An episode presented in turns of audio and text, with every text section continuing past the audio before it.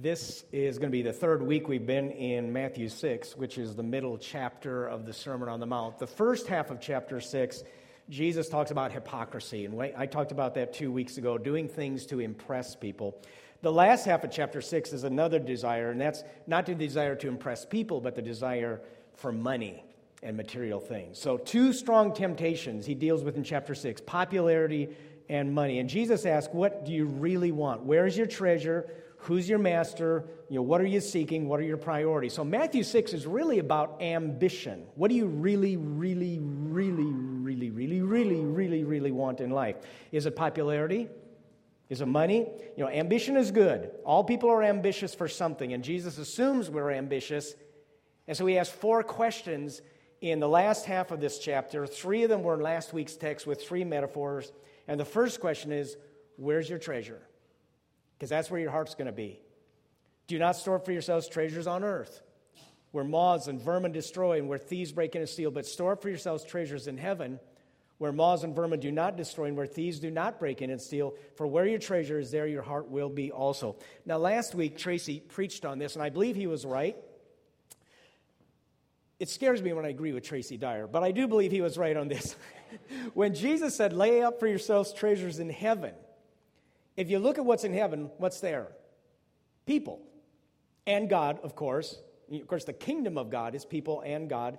And what we should be treasuring is God's kingdom, which is people, and trying to get people into heaven. So invest in the kingdom, invest in people and getting them there. And then he says, the next uh, metaphor, the eye is the lamp of the body. If your eyes are healthy, your whole body will be full of light. But if your eyes are unhealthy, your whole body will be full of darkness. If then the light within you is darkness, how great is that darkness? His second question is where's your focus? Uh, the unhealthy eye in Jewish thought was very often considered a stingy eye, and a healthy eye was a generous eye. And so, again, the focus is on money. Is your money focused on self? Is it all about self? Or is on others and generosity? And then verse 24 no one can serve two masters. Either you'll hate the one and love the other, or you'll be devoted to one and despise the other. You cannot serve God and money. So, three questions What's your treasure, heaven or earth? Where is it? Where are you investing? Second question What's your focus? The metaphor of an eye, generous or stingy. Third metaphor slavery. Whom will you serve, God or money? Because you can only have one master, cannot be both. And today's the fourth question in this ambition issue. Jesus talks about worry.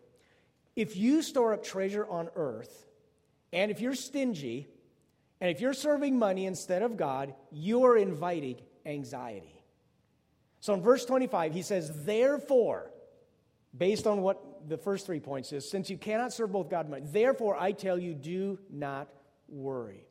If you're seeking treasure here, you're going to worry because there's always a fear that you won't have enough. You're going to fear that you're in the wrong investment. You'll worry that you're not going to be as well off as others, and fear that you'll be poor in retirement and you can't afford to get the kids through college, or fear that you won't enjoy life. If money is your God, that's what's going to happen. So, verse 25 Therefore, I tell you, do not worry about your life, what you'll eat or drink, or about your body, what you'll wear. Is not life more than food, and the body more than clothes? Good news for worriers. Most worriers tend to have what someone called a high capacity imagination. In other words, worriers tend to have an above average IQ. So if you worry, it might be a sign that you're smart. But worry's not smart, so that's kind of ironic. But worriers often have more creative potential, but that creative imagination can run toward the negative. The word itself, worry, is neither bad nor good. In 1 Corinthians, Paul had concern. That's how it's translated there. It's the same word, though, concern for the churches, and that was good. But for the most part, worry is not a good thing in the Bible. In one place, it's actually placed alongside drunkenness. Now, I know it's easy for me to stand up here and say, well, don't worry, God will take care of you. And that's easy to say, but it's not easy to live. When you're under financial pressure, or dad's leaving the family, or a daughter comes home pregnant, or you get news it's cancer, and then someone says, ah, don't worry. That's almost cruel. Because some anxieties and concerns are natural. But what Jesus has for us in this text might be one of the best reasons to be a Christian. If you can do what Jesus has here, You'll relieve a lot of stress in your life. I mean, this stuff works. I tried it. I am the king of worry. Ask Ellen, ask the elders. I can worry. And this text, when I do what Jesus tells me to do, helps so much. He gives an antidote that actually works. Notice, first of all, the tense in this verse. I tell you, do not worry about your life, what you will eat or drink, about your body, what you will wear. It's future tense. Worry is about later. Do not worry about what you will eat or what you will wear. Those were primary concerns, by the way, in the first century. Those are not primary concerns today. We do not worry about what to eat. I mean, look around. That's obvious, right? We don't worry about what to drink unless it's a boil order in Mount Pulaski, right? Or we don't worry about what to wear because we give clothes away. We have so many clothes. So first century people, I think, would look at 20th century, 21st, we're 21st century, right? 21st century people, they look at us and say, man, you must never worry because you have food and you have drink and you have clothing. You have more than you need. You don't have any worries, do you? But we do. About the kids, aging parents, bills, job. We worry about the marriage. Worry, will I get married? So Jesus said the first thing, recognize worries about later, the future. That'll help. We'll get back to that. And then he says, Is not your life more than food and the body more than clothes? What he's saying here, isn't it true that your life is more than what you worry about it? Worry about. Think about it. Your life is bigger than what you worry about no matter what you worry about, even if it's your health, which is very important, or your family, which is very important, whatever you worry about is not life more. So I want you to fill in the blank. What is you worry about? And then ask, is not life more than that? Is not life more than blank? I, for me, is not life more than retirement? Yeah. Now you can plan for it, but don't worry about it. Is not life more than health, good health? Yeah, it really is. Now, you take care of your health, but it doesn't do any good to worry about it. Is not life more than a house payment? Is not life more than a bad marriage? Yeah, you do what you can to fix it, but worry's not going to help.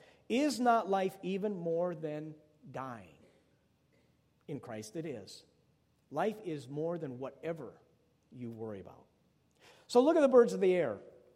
They do not sow or reap or store away in barns, and yet your heavenly Father feeds them. Are you not much more valuable than they? Now, my first reaction who has time to look at birds? I mean, I have to work tomorrow. I'm not sure if I'm going to have a job tomorrow, and I don't have time to stand around and look at birds. Only old people do that, you know. And uh, when Jesus taught this, just kidding. When Jesus taught this, Jesus was outside. It's a Sermon on the Mount, and people would look at them and say, Yeah, wouldn't it be nice to be a bird of the air? I would love to fly.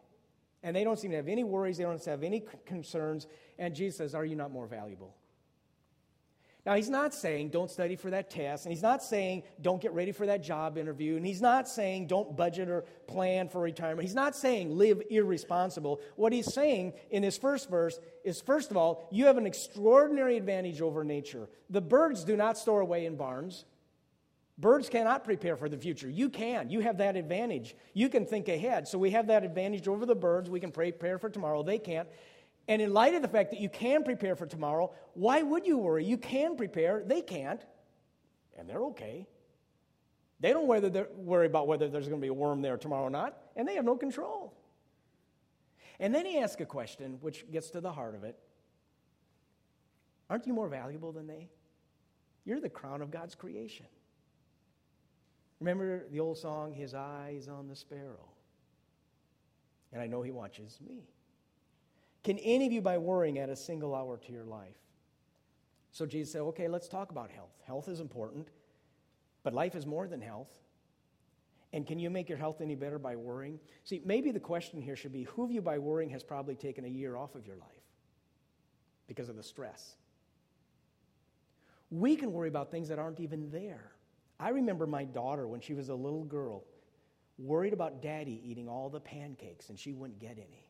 I have no idea where she got that, you know. It's just unfounded. And we worry that our Heavenly Father is not going to give us any pancakes.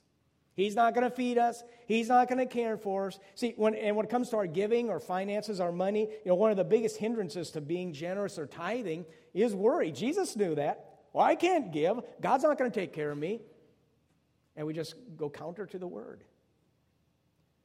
And why do you worry about clothes? See how the birds of the, uh, the flowers of the field grow? They do not labor or spin. Yet I tell you, not even Solomon in all his splendor was dressed like one of these. If that is how God clothes the grass of the field, which is here today and tomorrow is thrown in the fire, will he not much more clothe you, you of little faith? If God does all this in nature, birds and flowers and even the grass, grass that you cut, grass that you step on, if God cares for them, and if you and I are made in the image of God, can we not trust that God has our future in mind and that we can trust Him with our future? See, worry is blind it's blind to the lessons of nature. Jesus says, Look, look at the birds and see, see the flowers. Open your eyes. And if you worry about clothing and food in the future, you've been blinded to God's action in nature. So he's appealing to zoology, birds of the air. He's appealing, by the way, birds, I understand, someone said, I don't know if it's true or not, I think it is. Birds have to eat constantly just to survive. And they have no idea if a worm's going to be there tomorrow. They don't even think about tomorrow. Of course. But they have to eat constantly. God feeds them. Jesus appeals to physio- uh, physiology. Can you add to your life height or length? Botany, he uh, appeals to botany and the flowers of the field.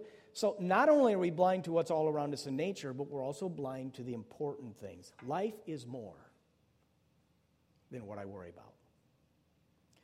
I usually worry about trouble that never comes. I've worried about finances for five decades, needlessly and it's just not worth worrying about. And when I've worried about finances, what I've done, I've made finances the essence of my life. Is not life more than finances? I've known farmers who worried about getting the crop in or, or out, fret and stew. I've known farmers who just don't worry about it. Same situation, different attitude. Worry blinds us to God's love and care. It blinds us to the real situation. It blinds us to what's really important, and it blinds us to the lessons of nature. And he says, You of little faith. Now, I think Jesus said this kind of in a chuckling way, uh, way that the people would chuckle as they listened to him. Because Matthew uh, put two Greek words together. Now, Jesus said it in Aramaic, and Matthew put two Greek words together that are never used together again in the rest of the Bible, never used, as far as we know, in other Greek literature. And he said it in a way that I think the response would be crowd. and Jesus said, You little faithers, you. Look at your father's world and how well God takes care of the planet and the universe, and you don't trust him, you little faithers. You don't really trust him. So I reach out and I grab tomorrow's concern, things I can't do anything about in tomorrow. I have no idea what's going to happen tomorrow. I, I reach out into tomorrow and those concerns, and I drag them into today, and I overload my emotions. What's going to happen? What's going to take place? See, worry's always about later, it's always about tomorrow. I can't do anything about it, but I'm going to worry about it. And we borrow tomorrow's trouble and bring it into today. And Jesus says, You don't need to do that because your Father will be there tomorrow. So, do not worry, saying, What shall we eat? What shall we drink? Or what shall we wear? For the pagans run after these things, and your heavenly Father knows that you knew them, need them. So do not worry, what shall we get? Future tense. Shall we eat? Shall we drink? Or wear? The pagans, those are simply people who have no concept of a personal God, and they don't know this God like we do. The worry is ungodly. The pagans, people who don't know, God, don't know God, run after these things, and your Heavenly Father knows, and I think that's huge, He knows you need them. Now, I got some of this from Andy Stanley. He did a great sermon on this. Uh, but anyway, he says, ask yourself a question. What if you're absolutely, confidently, absolutely sure with abiding certainty that your Father knows exactly what you need. What if you heard God whisper, I know? I know. Now, you might freak out hearing a voice of God, but after you freaked out, with abiding certainty, you know God knows exactly what you need. I know. You don't know how things are going to turn out, but wouldn't that be about 90% of the battle? Your God knows what you fear, what you need, what you're going through, the uncertainty and the emotion that comes from the uncertainty. He knows it all. I know. Pagans are running after all those other things. But seek first his kingdom and his righteousness, and all these things will be given to you as well. Your ambition is not to be food or clothing or money or popularity. Your ambition is his kingdom. Seek first not second, not third, not fourth, not when you have time, not when it's convenient. The Greek word for seek here is actually the same word for run after.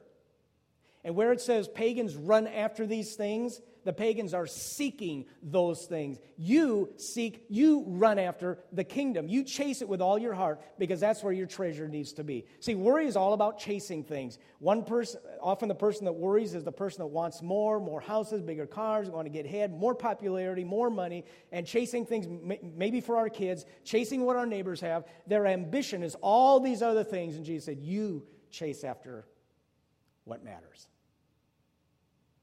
His kingdom, His righteousness. And by the way, all these other things people are chasing after, you'll have them too. I'll take care of you. This text and the text before us asks these four questions. Just want to summarize. Where's your treasure? Because where your treasure is, your heart will be. Your heart will follow your money. Look in your checkbook. Store up treasure in heaven, not on earth. Invest in His kingdom, in God's people, in people. Second question What is your focus? Talk about the good eye and the bad eye. Bad eye is stinginess, good eye is generosity. A bad eye is blinded by materialism. What's your focus? Third question Who will you serve? Who's your master? God or money? Because you can't serve both.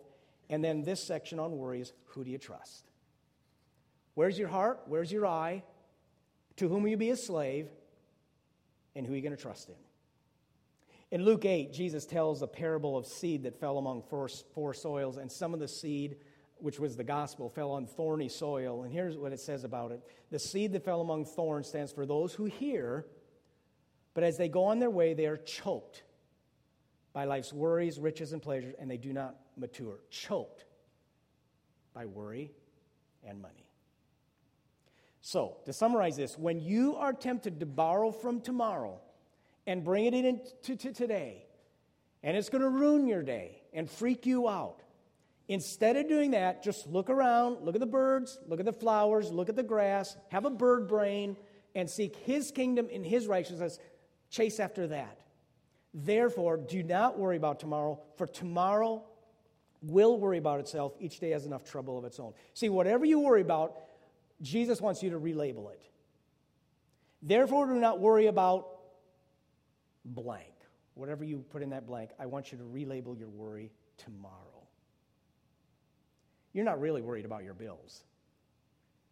You're really worried about tomorrow. You're not really worried about that surgery. You're actually really worried about tomorrow. Relabel all your worries tomorrow. Tomorrow may be money, it may be kids, it may be tuition, it may be health, it may be marriage. I'm worrying about tomorrow. When I worry about any of these things, my father said, I do not need to worry about tomorrow, so I'm not going to. And it works. I've done it. I'm not perfect, but, but it, it works. On Saturdays, I used to dread Saturday, especially Saturday evening, because I knew that I was preaching when? Tomorrow. And I would be nervous and uptight, and it would just ruin my Saturday evening. Public speaking is not easy for me. Uh, in my early years, I'd be running to the bathroom over the prospect of preaching, made me so nervous. And finally, I was able to relabel preaching tomorrow. I'm not preaching until tomorrow. And Jesus said, Don't pull tomorrow's worries into today, and now Saturdays are enjoyable. So I worry about retirement. Well, that's tomorrow. And my Heavenly Father told me not to worry about tomorrow, so I'm not going to. Why would I smuggle tomorrow's trouble into today? There's an old gospel song One day at a time, sweet Jesus. That's all I'm asking from you. I read once about a clock that got to thinking about how much it would have to work in one day, and that clock figured out it would have to do 86,000 ticks in one day. In a week, it'd be over 600,000 ticks. And I just got to thinking more and more about how many ticks it would take in a year or five years, you know, and the clock broke down. How's the clock make it? How do they do those millions of ticks? One tick at a time. Don't worry about the next tick. And some of you are thinking, well, this doesn't apply to me. My worries are so much bigger than having to worry about preaching tomorrow. This is not for me. And I just want to say to you, what if you really believe God knows what you need and God will be there tomorrow? What if you actually, really believe that? And what if you decided, I'm going to believe what Jesus said about my future? Here's the thing if you choose not to put faith in God, you're essentially choosing to put faith in your worry. And I'll just ask which one is more dependable, worry or your father? I mean, those are really the choices. What if my whole message today would say, was trust in worry, trust in worry with all your heart, and worry will make your life better, and worry will feed you, and, and worry will, you know, take care of your kids. And I gave illustration how wonderful worry is, and, and you would say, that's absurd. We know that doesn't work. Worry never comes through. No one ever sings, worry's got the whole world in its hand, you know. Worry or the father? The issue, of course, is faith. At the very end of Jesus' life, before he was arrested, Jesus gathered with the disciples, and lo and behold, he goes over this very same thing again. Because the disciples were, guess what? Worried. What is going to happen? The Romans are coming, the Sanhedrin is after him. They have good reason to be concerned. And in John 14, on top of that, Jesus announces he's going to be leaving them, and where he's going, they cannot go. They have more reason to worry. And then in John 14, 6, Jesus, he knows what they're thinking. He says, Do not let your hearts be troubled. You believe in God, believe in me. Trust us. So at the very end of his life, Jesus comes back to this teaching Do you trust me or do you not? And then he was crucified. And the disciples, they're more worried. It's worse. They run away, they hide, they're scared. And then Jesus rose from the dead. And suddenly the whole idea of not worrying about tomorrow made perfect sense. This guy's in control. And when he says you don't need to worry about tomorrow, we can believe him. Life of faith or life of worry? Who of you by worrying can add one hour to your life? Or pay the grocery bill? Do not pull tomorrow into today. God will be there tomorrow, His eyes on the sparrow, and He's watching you. Let's pray. Heavenly Father, this is a lot easier to preach than it is to practice. But this passage can be so helpful, even revolutionary for we who live in a world of uncertainty and have reasons to worry. But you have promised that tomorrow is in your hand. You who care for the birds and the flowers and the grass, you will care for us. Thank you for that assurance.